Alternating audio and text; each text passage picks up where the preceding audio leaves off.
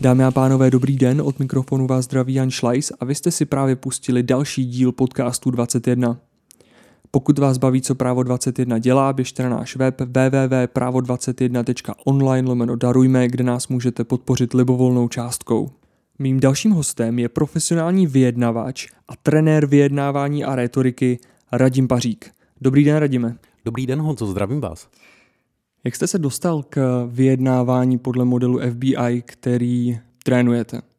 Dostal jsem se k tomu úplně jednoduše. Já když jsem eh, začal intenzivně pracovat a dostal jsem na starosti strategický rozvoj, tak jsme řešili velký projekt a to byla přestavba 127 prodejen během 10 týdnů a to bylo přestavba vlastně od podlahy po střechu. To nebylo jenom trošku vymalujete zdi a vyměníte nějaký regály.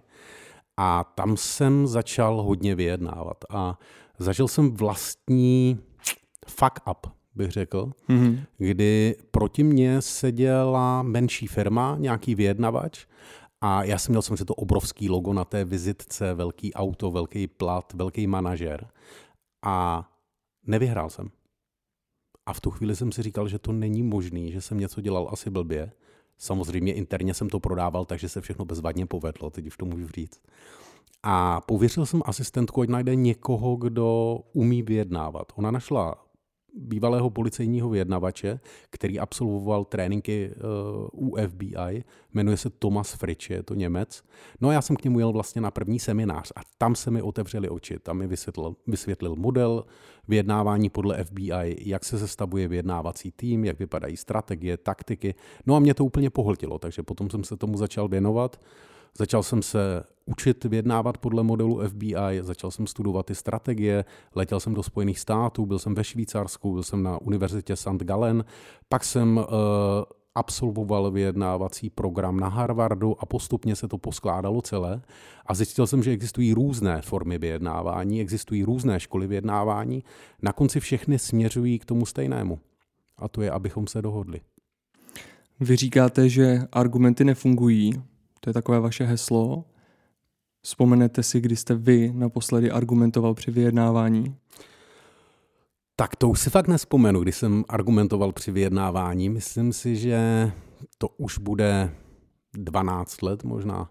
Mm-hmm. 12 let, něco takového to bude. Když to hodnotíte zpětně, eh, jak se díváte na toho Radima tehdy před těmi 12 eh, lety? Co byste mu řekl dneska, kdybyste se potkali?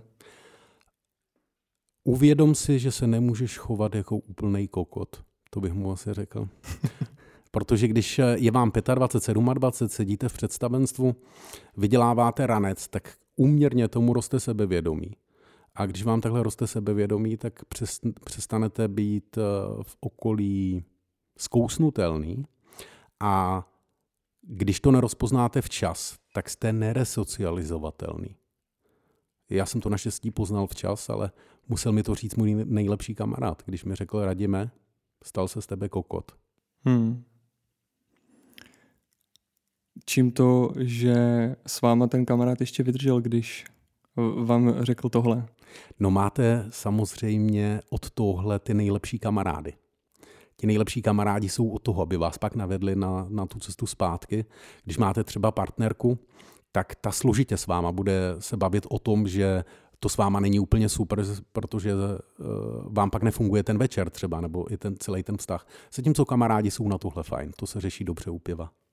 Já bych se vrátil ještě k tomu vyjednávání a k tomu procesu, díky kterému jste došel uh, tam, kde jste dneska. Kolik času zabralo se to všechno naučit? To je neustálý, uh, neustálé učení. Vlastně každý den vyjednáváte. Každý z nás vyjednává tři až sedmkrát denně v průměru a když si osvojuje, osvojujete techniky a taktiky, tak je zkoušíte každý den a každý den přicházíte na něco nového, takže to neskončilo, já se učím pořád. Takže pořád je něco, co vás překvapí? Neřekl bych, že mě něco překvapí, ale je to zdokonalování. Mm-hmm. Vy pořád se můžete o kousek posouvat dopředu a můžete vyjednávat o kousek lepší výsledek. V každém případě, když chystáme někoho na vyjednávání, tak z vás, Honzou, uděláme excelentního vyjednavače za dva dny. Za dva dny. Za dva dny. Je to přibližně 16 až 18 hodin a po těch dvou dnech široko daleko neobjevíte lepšího vyjednavače. Nebudu mít potom pocit, že jste mě vymačkal jako pomeranč? Tak ten první večer asi určitě. My vždycky po tom tréninku dělíme, dělíme ty lidi do dvou skupin. Ta první je, že umře okamžitě, minutu po tréninku umřou a spí až do rána. No a ta druhá je, že, a to je větší, že nemohou spát, v noci se budí, neustále jim to šrotuje v hlavě, protože ten trénink s námi probíhá tak, jako kdybyste měl být agent FBI a vyjednávat. Vy jste mm-hmm. celou dobu ve stresu, my ten stres šroubujeme nahoru, dostáváte víc a víc úkolů, složitější případy na vyjednávání. Pokaždé, když vyjednáváte a začnete se oddalovat té dohodě s protistranou, tak vás zastavíme, opravíme, upozorníme na to. Vy se neustále musíte zlepšovat, neustále se musíte kontrolovat. A takže jo, vymačkáme vás. Jak se dá vyšroubovat stres nahoru? Jsou různé metody. Může to být prostřednictvím kladení požadavků na vás a ostatně právníci a advokáti to znají, když přichází protistrana, má se uzavřít nějaká dohoda a oni přinesou 57 požadavků, tak u klienta roste stres. Je to logický. Může to být prostřednictvím napadení vašich kompetencí, což není žádný osobní útok. Mm-hmm. My velmi často šroubujeme stres hned na začátku, u vyjednavače strany, kdy se zeptáme, eh, jestli je kompetentní vyjednávat. Jestli má interně odsouhlasené rámce. A když je to nepřipravený vyjednavač nebo vyjednavač amatér, nevyjednavač možná, tak co takový člověk udělá v momentě, kdy napadnete jeho kompetenci? Začne být osobní. Mm-hmm. Hezký na tom je, že ta nejvyšší hladina stresu netrvá déle než 120 vteřin. Takže ten stres potom začne opadat a funguje to úplně stejně jako, jako v běžném vztahu. Vy když máte doma stres, máte hádku, tak se hrozně hezky potom udobřujete. A to je úplně stejný. Takže ten konec celého toho příběhu v tom vyjednávání, když tam vyšroubujete stres nahoru, je, že ten vyjednavač proti strany vás má na konci rád. Ten vyjednávací model FBI má jednu strašně krásnou pointu oproti jiným eh, modelům, například jako harvardsko-oxfordský koncept. A to jsou strategie. Třeba harvardský koncept vyjednávání má osm strategií a abyste je pochopil, abyste odhalil strategii protistrany, tak to vyžaduje slušný vědecký přístup. Strategie podle modelu FBI korespondují přesně se vzorci lidského chování. To znamená, máme nějakých pět základních vzorců chování, tam jsou samozřejmě jemnější fazety potom, a ty strategie se odvíjejí od toho. To znamená, my dokážeme během několika málo minut identifikovat strategii protistrany a podle toho uspůsobit naši taktiku. Co je taková mm, první indicie, řekněme, strategie protistrany, podle které už vy poznáte, kam se to vyjednávání bude směřovat? Já se to pokusím vysvětlit právě na těch strategiích. Těch je pět. Ta první strategie, kterou vy můžete při vyjednávání zvolit, je takzvaná strategie ústupu. To znamená, vy nic nedostanete a něco odevzdáte. Mm-hmm. Taková strategie vede primárně k obrovským frustracím. Vy, když někomu něco dáte a nic za to nedostanete, tak se na konci necítíte dobře. Tyhle ty strategie volíme například v automobilovém průmyslu. Když se chystá nový model, dělá se výběrové řízení, vyjednává se o podmínkách a o cenách a dodavatelé často pod naším vedením zvolí strategii ústupu, to znamená jdou pod nákladovou cenu, protože my víme, že v budoucnu, když bude facelift, to už bude nakupovat jiný nákupčí, už to nebude Honza Schleiss. A ten jiný nákupčí má jiný šuplík a nechce o toho dodavatele v té chvíli přijít. A tam to vytěžíme zpátky. To znamená, je to dlouhodobá strategie. Mm-hmm. Když eh, s někým vyjednáváte a on vám ustupuje, tak zvolil strategii ústupu a jde mu o vztah. Buduje vztah, to je taková vztahová osa. Úplně naproti tomu v tom diagramu stojí takzvaná kompetitivní strategie. To znamená, vy dostáváte a nic za to neodevzdáváte. Není tam žádná reciprocita. Je to úplně stejné, jako když eh, vám rodiče dávali nějaké příkazy, byste nevěděl proč a ještě se za to nic nedostal. Hmm. Uklid si pokoj, to je kompetitivní strategie a za to jste neměl žádnou odměnu. To byla jenom povinnost. Vyjednávači tohoto typu jsou ve valné většině případů uh, strašně slabí. Ono je strašně jednoduché se stavit do pozice síly a říkat já chci, já chci, já chci a nic za to neodevzdat. Ale ve valné většině případů je to jenom maska slabosti. A zase to vidíte na tom začátku toho vyjednávání. Vy jenom prostřednictvím inteligentních otázek, my jim říkáme kalibrované otázky, rozpoznáme, jaká je připravenost ke spolupráci. Mm-hmm. Ta třetí možná strategie, kterou můžete vidět, je takzvaná strategie zabránění. Strategii zabránění známe všichni. Vy někam voláte a oni vám řeknou, no Honzo, ale to u nás řeší Maruška. A vy řeknete, a můžete mě spojit s Maruškou? No Maruška je zrovna na dovolené, ona se ozve. Za 14 dní tam voláte znovu, Maruška se neozvala, oni vás na ní propojí a ona vám řekne, no ale to musíte nejdřív na účtárnu. A točí se neustále v kruhu. Vy nevíte, co chtějí. Strategii zabránění volíme ve chvíli, kdy je pro nás status quo lepší než nová dohoda. To znamená, nám se vůbec nevyplatí, abychom vyjednávali, ale neřekneme to. Mm-hmm. Strategie zabránění funguje například i doma, když vám eh, vaše partnerka řekne, že pojedete ke tchýni, vám se tam nechce a vy se tomu snažíte nějak nenápadně zabránit, abyste tam nemusel. Mimochodem, pokud vy zvolíte strategii zabránění, advokáti to dělají rádi, že prodlužují vlastně celý ten, celý ten proces, tak eh, to vede k frustraci u protistrany. My to nedoporučujeme. Čtvrtá možná strategie, ta leží zase přímo naproti tomu eh, té strategii zabránění v diagramu, je takzvaná kooperativní strategie, to je strategie spolupráce, kde vlastně fungujeme na principu reciprocity.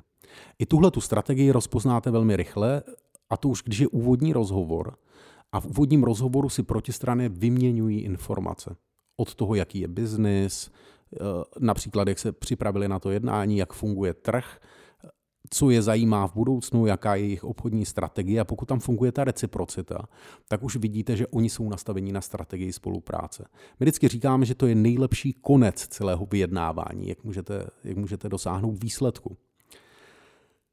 Poslední možná strategie, která existuje, je pátá, to je kompromis. A kompromis je takový nechutný neúspěch, eh, kdy prostě máme půlku z toho, co jsme chtěli a půlku z toho, co jsme nechtěli.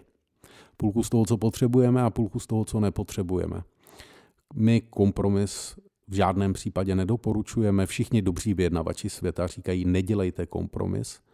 Eh, dokonce existují národy, kde kompromis znamená urážku. Když se podíváte do amerického biznesu, tak o kompromisu tam není ani slovo. Když se hmm. podíváte do Japonska, tak v Japonsku má kompromis a osobní velká urážka stejný znak. Takže kompromis je takový evropský sluncem zalitý pohled na duhový svět, který vede k neuspokojení obou stran. A existuje milion příkladů. Vy kdybyste byl terorista a unesl třeba někoho z mé rodiny a chtěl po mně milion dolarů, tak já vám nabídnu 500 tisíc dolarů, abyste mi toho příbuzného vrátil.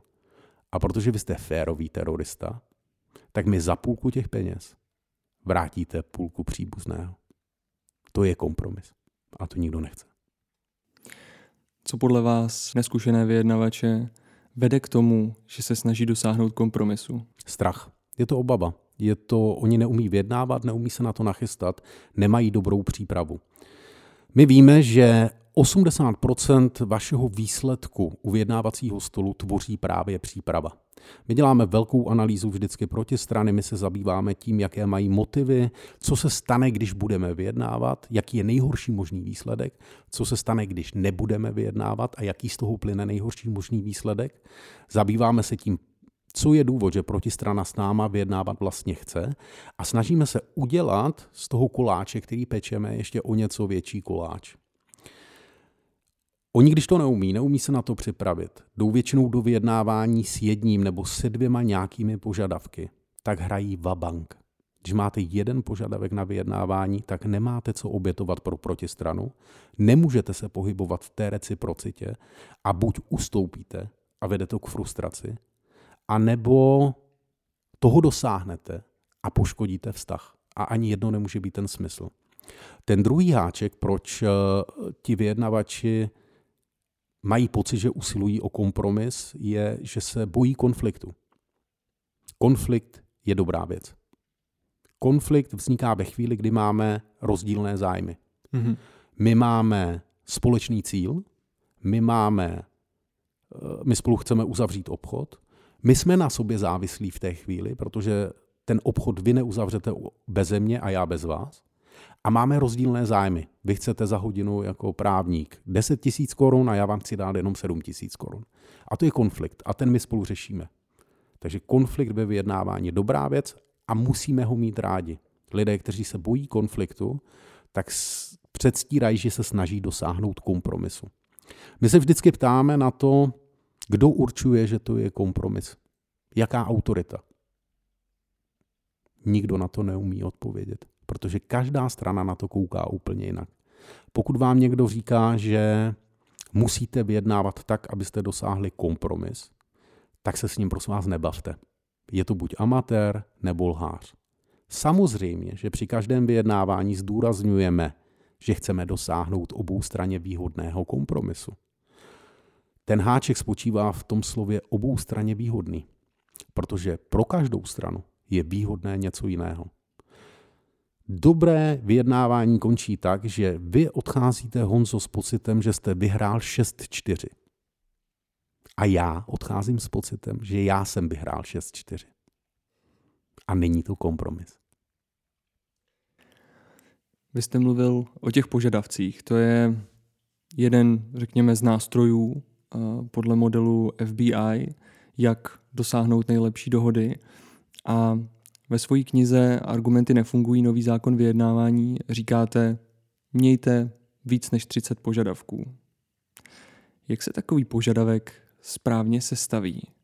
Protože ať jsem zkoušel, co jsem zkoušel, nemohl jsem přijít víc než na 10. Tak, eh, ty požadavky, my potřebujeme tři kategorie požadavků. Jsou to požadavky, které nutně potřebujeme proto, aby jsme mohli uzavřít tu dohodu. My jim říkáme červené, protože používáme systém semaforu. Ty můžete mít 3, 4, 5. Pak používáme požadavky, eh, které je dobré mít, a když je nedostaneme, tak je můžeme draze vyměnit. To jsou takzvané oranžové požadavky. A pak máme požadavky, které můžeme obětovat. To jsou zelené a můžeme je za něco vyměnit nebo z nich prostě můžeme ustoupit.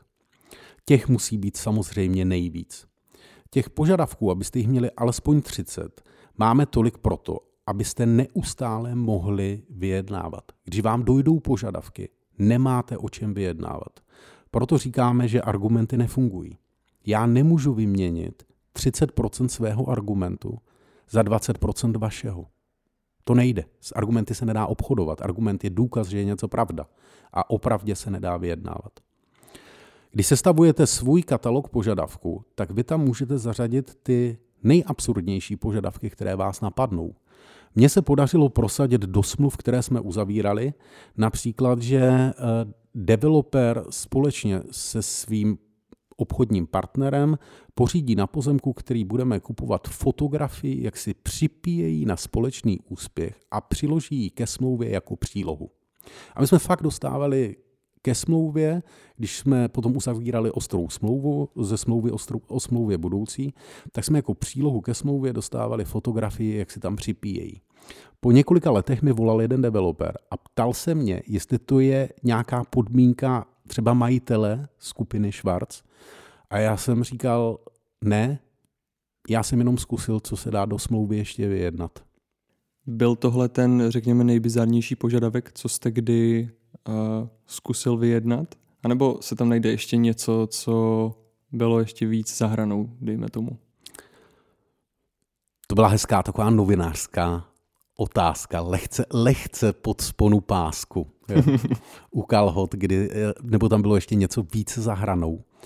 Eh, musíme si uvědomit, že pokud ten požadavek nesnižuje důstojnost protistrany, nenapadá nějaké morální obecné principy, anebo není proti zákonu, tak není za hranou. To je potřeba si říct nahlas. Jakýkoliv požadavek je legitimní. A byly tam, byly tam i absurdnější požadavky. Existuje dneska vyjednávání, do kterého byste nešel, kdyby vám někdo zavolal a řekl, radíme, potřebuju pomoct. Vy byste si to rozmyslel a řekl, ne. Tak tyhle ty situace si rozmýšlím, rozmýšlím vždycky. Mm-hmm. Tam je otázka pro mě, jedná se o jednorázový projekt, nebo ti lidé s tím pracují dlouhodobě. Pokud se jedná o nějakou dlouhodobější práci, tak vždycky říkám, radši se to ode mě naučte. A budete to umět. Nebudete muset už nikomu dalšímu volat. A to funguje bezvadně. Ta druhá možnost, kdy odmítám za někoho vyjednávat, je, když z toho nemám dobrý dojem. Když si myslím, že ten člověk nechce vyjednávat dobrou obchodní dohodu a je to spíš nějaký polopodvodník. 70% zakázek na vyjednávání odmítám. Je to z těchto důvodů? Je to přesně z těchto mm-hmm. důvodů. Mm-hmm. Mě by zajímalo, když jsou volby a rozběhne se povolební vyjednávání a vy to třeba sledujete v televizi, co si o tom myslíte? Nic pěkného. Myslím si, že to přesně reflektuje to, když se podíváte do televize na ty eh, na politické strany a na ty jejich zástupce, tak přesně i ta kvalita, jak přistupují k vyjednávání, ehm, odráží, odráží eh, to, jak eh, dobří zástupci nás všech to jsou. Já si pamatuju teď jako poslední věc, u které jsem, u které jsem říkal, že mi asi vypadnou vlasy i s obočím, bylo například, když primátor hlavního města Prahy vyjednával s premiérem o vládní čtvrti. Mm-hmm. Tak tam bylo úplně všechno špatně. Tam bylo úplně všechno špatně na začátku, co může vyjednavač udělat. Od toho, že se stanovují ultimativní podmínky ještě pro veřejnost, ještě přes média, to znamená, není kam ustupovat, eh, přes úplně závadné formulace v těch podmínkách, protože my, když vyjednáváme, tak vždycky musíme mluvit v podmiňovacím způsobu. Uměli byste, dokázali byste, dovedli byste dát, dovedli byste poskytnout. Nemůžeme říkat, že když neuděláte to, tak se vyjednávat nebude. Když na začátku vyjednávání svedete vyjednávání okamžitě do slepé uličky, tak nemáte šanci na dobrou dohodu. Dobré dohody se uzavírají mimo záběry kamer. Ty vyjednávací týmy musí mít dostatek času a prostoru pro to, aby si mohli vybudovat navzájem důvěru a aby si i řekli věci, které by na kameru nikdy neřekli. Ten háček v tom vyjednávání eh, u nás v politické kultuře spočívá v tom, že někdo potom jde před kamery, po tom vyjednávání a okamžitě tam vyzvrací všechno, co se tam řeklo. Takhle se dobré dohody uzavřít nedají. Druhá věc potom spočívá v tom, že když jsem třeba sledoval vyjednávání o vládní koalici, tak eh, mě překvapilo, jak zástupci sociální demokracie tahali neustále za kratší konec a přitom neexistuje slabší nebo silnější vyjednávací pozice. Dokud s vámi, Honzo, někdo vyjednává, tak vás potřebuje. To znamená, vaše pozice je úplně stejná, bez ohledu na to, jak je ten partner velký a vaše vyjednávací síla se znovu určuje u vyjednávacího stolu. Tam rozdáváte znovu karty a je na vás, jakou budete mít vy v vyjednávání vyjednávací sílu a moc. Když jsme se podívali na vyjednávání o vládní koalici, tak eh, to vypadalo jako skupinka takových jako evropsky progresivních, genderově vyrovnaných chlapců, kteří chodí s prosíkem o to na konci, aby je někdo někam vzal. Takhle se vyjednávat nedá. A je škoda, je škoda, že bohaté, etablované politické strany nejsou schopné minimálně si skočit k někomu na školení, ať je to nemusí být ke mně. Existuje několik uh, učitelů vyjednávání tady v České republice. Nebo si nepozvou nějakého profesionála, který je na to připraví. Je to škoda, je to smutné a podle toho ty výsledky potom vypadají. Vyjednávají podle vás potom, dejme tomu v politice, víc takové mačotypy mužů? To asi určitě, to je stejně jako v biznesu. Takový ti, takový ti macho typové, takový ti přesvědčení o tom, že oni mají, uh, oni mají patent na všechno a protože mám nejvíc hvězdiček, tak všechno umím nejlíp, to jsou ti generálové, tak uh, ti se samozřejmě snaží vyjednávat. Ve valné většině případů to nevede k těm nejlepším výsledkům, protože tihle my jim říkáme supermani, tak uh, tihle supermani na to vyjednávání chodí extrémně špatně připravení. Existují výjimky, ale chodí extrémně špatně připravení. A dostat je do úzkých, rozkopnout na místě jejich ego, uvést je do nepříjemné situace, zatlačit do rohu, aby kývli na něco, co vlastně původně udělat nechtěli, je strašně snadné. My to zásadně nedoporučujeme. My si myslíme, že ten, kdo rozhoduje, nemá u vyjednávacího stolu co dělat. Když se podíváte na jakýkoliv americký film, kde vyjednává agent FBI třeba s únoscem, mm-hmm. tak ten vyjednavač nic nerozhoduje. Ten vyjednavač má mantinely, ví, kam se, kde se může pohybovat a konečná rozhodnutí dělá někdo, kdo u toho vyjednávání vůbec není. Stejně tak by to mělo fungovat v politice. Bohužel zase u nás ta vyjednávací a politická kultura je ještě o něco víc ehm, neprofesionální. Takže podle toho ty výsledky vypadají. Mně třeba líto, mě třeba líto těch mladých lidí z pirátské strany, kde oni na jedné straně říkají, že musí být transparentní a všechno neustále zveřejňují. Hmm. A na druhé straně ale tím blokují jakoukoliv dobrou dohodu, která by třeba pomohla prosadit jejich politický program, protože když každou větu z jednání zveřejníte na internetu, tak s vámi nikdo jednat nebude.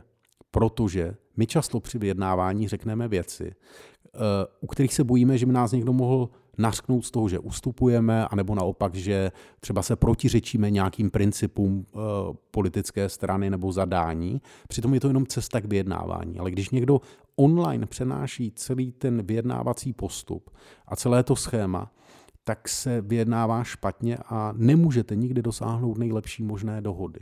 Transparentní je na konci zveřejnit, co jsme dohodli, a to třeba nechat interně odhlasovat. Ale do té doby Dámy a pánové, politici, ale i advokáti a právníci, dejte vyjednavačům čas a klid. Je dobré svěřit vyjednávání smlouvy právníkům. Nedávno se to probíralo na LinkedInu a vy jste k tomu napsal, že nespornou výhodou je vyjednávací praxe, bystrý mozek a to jejich právnické srdce, které bije na straně klienta. Svěřil byste vyjednávání svému právníkovi? Stoprocentně bych mu to svěřil. Právník má velkou výhodu a to je, ti lidé absolvovali těžké studium a museli se naučit spoustu věcí a museli dokázat, že jsou schopní si zapamatovat velké množství informací za relativně krátkou dobu. To už je při vyjednávání dost velká výhoda. Právníci jsou geniální v tom, že oni když zastupují klienta před soudem, tak soud hledá pravdu. A tam oni argumentují. Mm-hmm. Logicky. Když vyjednávají obchodní dohodu, tak právníkům opravdu vůbec nejde. Tam nedokazují, kdo má pravdu. Tam se snaží vyjednat nejlepší dohodu pro klienta.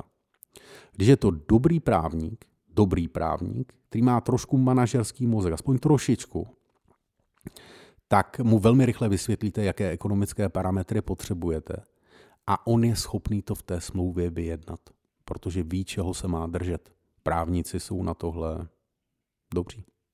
Kdyby měli trošku, trošku vhled do vyjednávacích strategií a taktik, tak si myslím, že přestanou klienty zastupovat před soudem a dělají jenom tohle. Já mám pocit, že hlavní věc, kterou se jako právníci učíme, je to, jak argumentovat. Takže podle vás se dá ta situace, kdy je potřeba argumentovat, dejme tomu, před soudem, a vyjednávací situace úplně oddělit? To není podle mě, to jsem mnohokrát viděl. Já mám dobré advokáty a vždycky, vždycky mě zastupovali dobří advokáti. Mm-hmm a byl jsem s nimi mnohokrát na vyjednávání, kde šlo o ekonomickou dohodu a tam z jejich strany nepadl ani jeden argument. Tam padaly požadavky, tam se směňovaly požadavky, eh, řešily se podmínky smlouvy, my uděláme to, vy uděláte ono, eh, řešily se termíny a ani jedna z těch věcí, ekonomické požadavky, termíny, pokuty, způsoby odstoupení od smlouvy a kdy to nastane, Eh, ani jedna z těchto věcí nemá s argumenty co dělat, protože v obchodní smlouvě neřešíte, kdo má pravdu. U soudu ano. Když se podíváte na někoho, kdo k vám přijde a nikdy neprošel žádným tréninkem, anebo prošel špatným tréninkem, dejme tomu. Jaké identifikujete chyby, které když teď náš posluchač nebo posluchačka uslyší, tak je dokáže odstranit třeba už při příštím vyjednávání? Tak úplně první chyba je, to je právě z těch špatných tréninků, anebo ještě když je lehce zblbli na studiích, eh, eh, že u první vyjednávací simulace padne věta, eh, musíme si nachystat argumenty. Oni hned poznají, už u první vyjednávací simulace všichni zažijí, že argumenty nefungují a že je vzdalují dohodě, protože se nedá vyjednat, kdo má pravdu. Ta druhá věc, kterou identifikujeme okamžitě, je nejistota ti lidé mají nejistotu v hlase, neumí intonovat, neumí říct, co chtějí. A když neumíte říct, co chcete, nemůžete to nikdy dostat. A ta třetí věc, se kterou se setkáváme, je, že mají pocit, že musí odpovědět na každou otázku. Nemusí. Já, když osobně vyjednávám, tak odhadem na 90% otázek vůbec neodpovím ale naopak položím otázku vlastní a připojím k ní ještě tři požadavky. Tyhle ty věci dokážeme odstranit velice rychle. Ten trénink vypadá tak, že my si dáme trošku teorie, naučíme se modulovat hlas, naučíme se správně intonovat, naučíme se u protistrany vyvolávat peklo. Jak to vypadá? A pak eh, jdeme do vyjednávací simulace, kde se to začne zkoušet. A pak jdeme mm-hmm. do strategií, do taktik. Vyvolání u protistrany pekla eh, funguje tak, že my položíme nějakou otázku, která míří hluboko do emocí toho člověka. A výsledkem je, že protistrana na tu otázku si vnitřně pro sebe odpoví ne. To nechci. A asi, my, kdybychom to měli teď vysvětlovat, tak to bude trvat 15 minut, jak to funguje. Eh, v každém případě, v každém případě je to velmi, velmi účinný nástroj, jak pohnout proti stranou nějakým směrem. Jak to nepřehnat s vytvářením těchto těch představ v hlavách proti strany? To je odpovědnost každého vyjednavače. Vy eh, zatáčku i v autě můžete projet ostře, ale když to přeženete, tak z ní vyletíte. A stejně to funguje ve vyjednávání. Odpovědností vyjednavače je neustále kontrolovat emoce protistrany a pokoušet se ji stabilizovat. Takže my, když plánovaně vystřelíme stres nahoru a uvedeme protistranu do stresu, tak je naše práce ji zpátky stabilizovat a opět přivést do té kognitivní fáze, kde se vyjednávat dá. Ten stres v tom vyjednávání je běžný a je velmi důležitý, protože vám, když se podaří vyvolat u protistrany stres hned na začátku, například tím, že řeknete, co chcete, tak ji velmi rychle vtáhnete do vyjednávacího tunelu. A snadno se vyjednává. Lidi, kteří se dostanou do vyjednávání, tak se s nimi dobře vyjednává. Takové to žvatlání okolo, zleva, doprava, ještě 20 minut se baví, nemáte pořád žádný výsledek, nikdo neví, kdo co chce tak nevede k dobrému výsledku. Samozřejmě, že vy musíte po tom, co vystřelíte ten stres nahoru, tak musíte přejít do té strategie spolupráce. A musíte začít té protistraně něco dávat, abyste je nefrustrovali. Když proti vám sedí neskušený vyjednavač a nezná pravidla hry vyjednávání, tak mu musíte pomoct.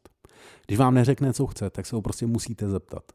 Protože když, mu, když se ho nezeptáte a nebudete to vědět, tak nemůžete uzavřít dohodu. Velmi často vám lidé na něco říkají ano, ano, ano a říkají to jenom proto, aby už mohli odejít. A nakonec vlastně to svoje ano nedodrží. To znamená, my vždycky potřebujeme vědět, co vy chcete, o tom vyjednáváme a když uzavřeme dohodu a vy řeknete ano, tak začneme okamžitě řešit, jak ji naplníme. Protože ano bez jak nemá žádnou cenu.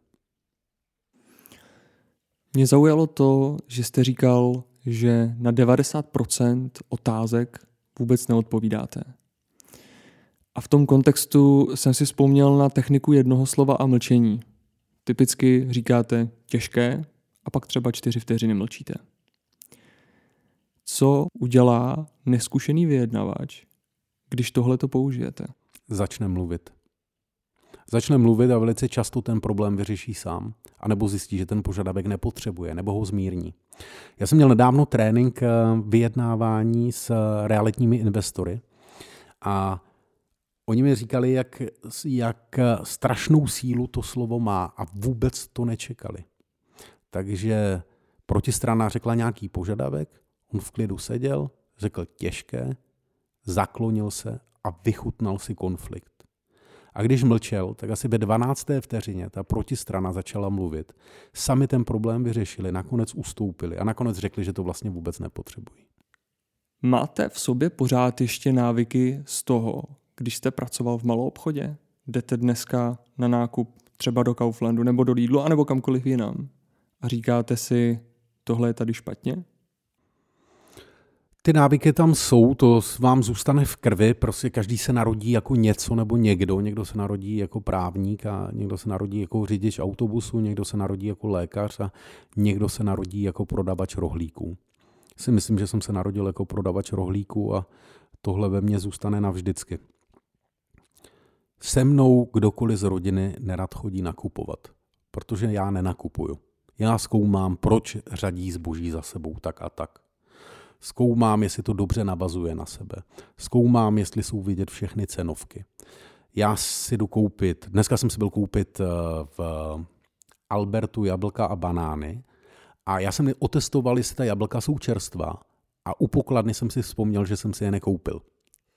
Takže jsem se pro ně musel vrátit. Takže ano, zůstane to ve vás. Vy jste do toho, řekněme, nižšího managementu, nebo dejme tomu do téhle profese, nastoupil, když vám bylo 23. Už na začátku jste říkal, že uh, jste tam poměrně rychle uspěl a měl jste problém s tím, že se z vás stal kokot. Jak jste zvládal ten tlak v takhle vlastně nízkém věku? Já jsem dřív vrcholově sportoval, já jsem dělal bojová umění, byl jsem v reprezentaci eh, v karate a tam jste pod tlakem neustále. Vy když jdete s někým zápasit, tak eh, jste pod tlakem, to, tomu se nedá vyvarovat. Když jdete cvičit se stavy a kouká na vás celá hala, vy jste ve finále eh, a rozhodují o vašem osudu rozhodčí, tak jste pod obrovským tlakem. Když jdete obhajovat ten titul, tak jste pod ještě větším tlakem.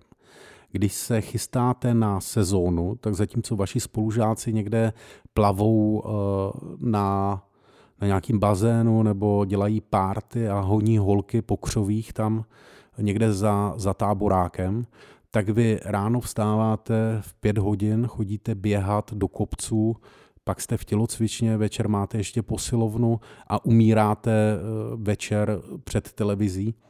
To je tlak. To znamená, tenhle ten tlak, eh, kdy se ho naučíte snášet a každý, kdo někdy něco dělal, třeba hrál na klavír, na housle, nebo zpíval, tančil, tak, tak ho zná, tak uh, to vlastně není tak těžký. Dá se to srovnat s tlakem, který zažíváte v práci? Úplně ten tlak je vlastně stejný, je to jenom z jiné strany nebo jiná forma, ale ta produkce hormonů ve vašem organismu zůstává stejná. Produkuje se vám kortizol a jste mm-hmm. ve stresu. Takže profesionálové v jakémkoliv oboru, zpěváci, moderátoři, advokáti, soudci, Eh, vyjednavači nebo třeba profesionální prodavači rohlíků jsou zvyklí s tím stresem pracovat o něco lépe.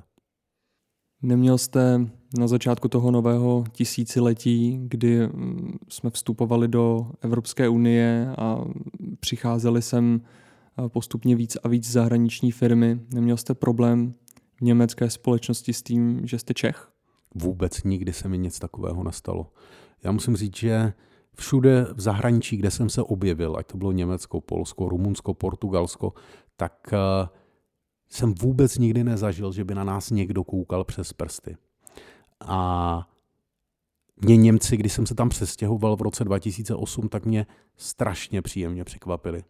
Tím, eh, jak o nás mluvili, co si o nás myslí, jak mají rádi Prahu a Českou republiku kolik toho vědí, chutná jim česká kuchyně a pivo samozřejmě, líbí se jim český holky a e, dokonce oceňovali jazykovou vybavenost e, nás Čechů, což je samozřejmě taková zkratka, protože oni do Německa k ním jezdili jenom lidi, kteří uměli nějaký jazyk, takže Oni neměli šanci eh, to zažít běžně v té populaci, ale nikdy jsem nezažil nic, že by se někdo díval na mě přes prsty, nikdy.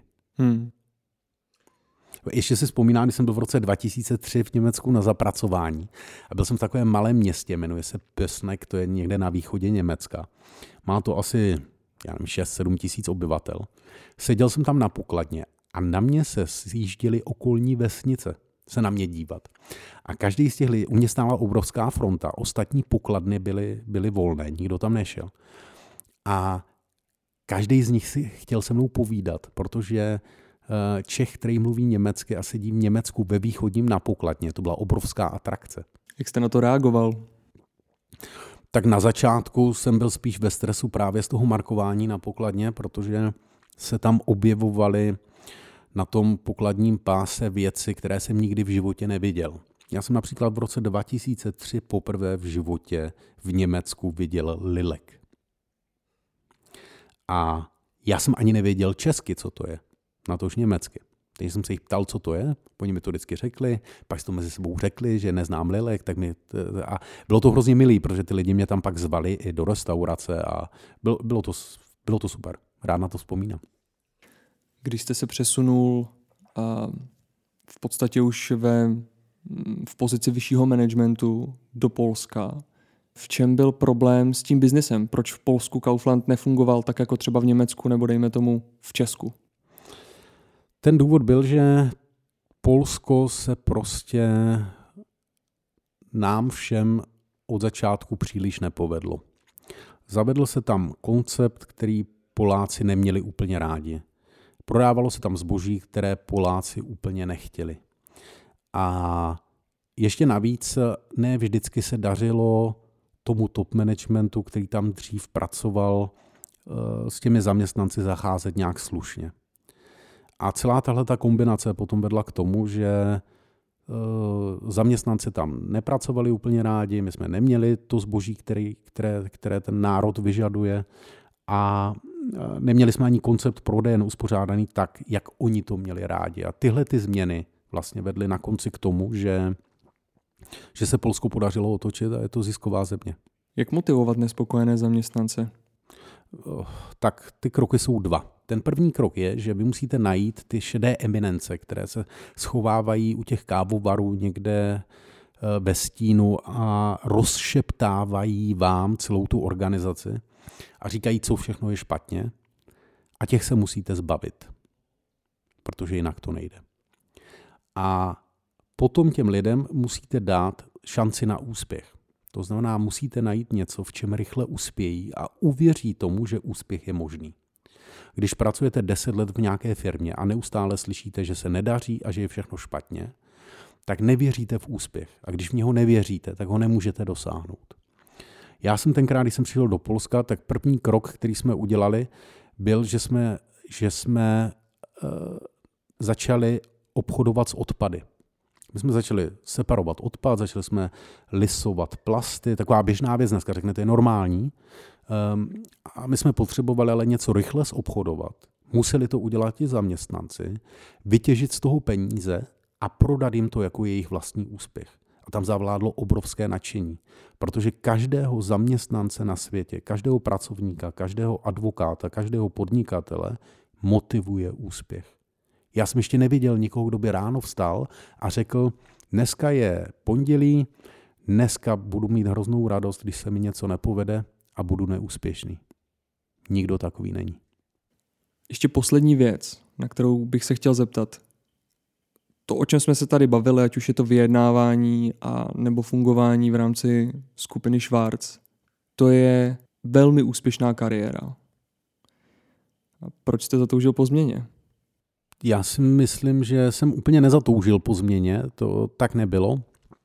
Mm, já jsem, když jsem odcházel do Polska, tak eh, byla původně nastavená dohoda tak, že když dokončím Polsko, a předtím já jsem byl v Německu dlouhé roky, tak se konečně vrátím domů a budu zase zpátky v České republice po mnoha, mnoha letech. Když jste tak strašně dlouho z domova, tak najednou přicházíte o přátele, ale nové si netvoříte. Protože když jste tři roky tam a dva roky onde, tak tam prostě žádná těsná přátelství nevznikají. A nevede to k ničemu pozitivnímu ani eh, u vás doma protože máte vlastně takové, jako tomu říkám, víkendové manželství. Že přijedete v pátek nebo přiletíte v pátek v noci, to máte plný zuby vlastně, když jste se tam těšil, takže půl hodiny se ještě vydržíte tak trošku povídat a pak stejně usnete. Eh, a v neděli už se vracíte zpátky, nebo v pondělí ráno brzo musíte vstávat, abyste, abyste třeba v pět hodin odletěl. A to byl vlastně ten plán, že se budu vracet zpátky domů do České republiky. A když eh, jsem byl v Polsku, tak se změnilo to nejvyšší vedení ve skupině mm-hmm. a když jsem přijel do Německa a bavili jsme se o tom, co bude, tak mi můj nový nadřízený říkal, radíme, všechno platí. Do České republiky se vrátíš, ale ještě si budeš muset udělat malou okliku na pět let. A až po těch pěti letech potom zpátky do České republiky. Když jsem se nad tím zamyslel, tak jsem si říkal, to už vlastně nechci. Já už eh, těch cest mám dost a chápu, že jsou lidi, kterým to připadá sexy, když, když eh, pracujete eh, ve velké skupině, máte Audi A8 v prodloužené verzi a když potřebujete, letíte někam soukromým letadlem. Um, ale když nejste nikdy doma a už se tam vlastně tři roky těšíte, tak dochází k nějakému zklamání. A v tu chvíli já jsem si řekl, fajn, celá tahle etapa byla perfektní, já na to strašně rád vzpomínám a už to dělat nechci. A to byla ta změna. Super. Děkuji Radím, že jste byl hostem podcastu 21. Honzo, děkuji za pozvání.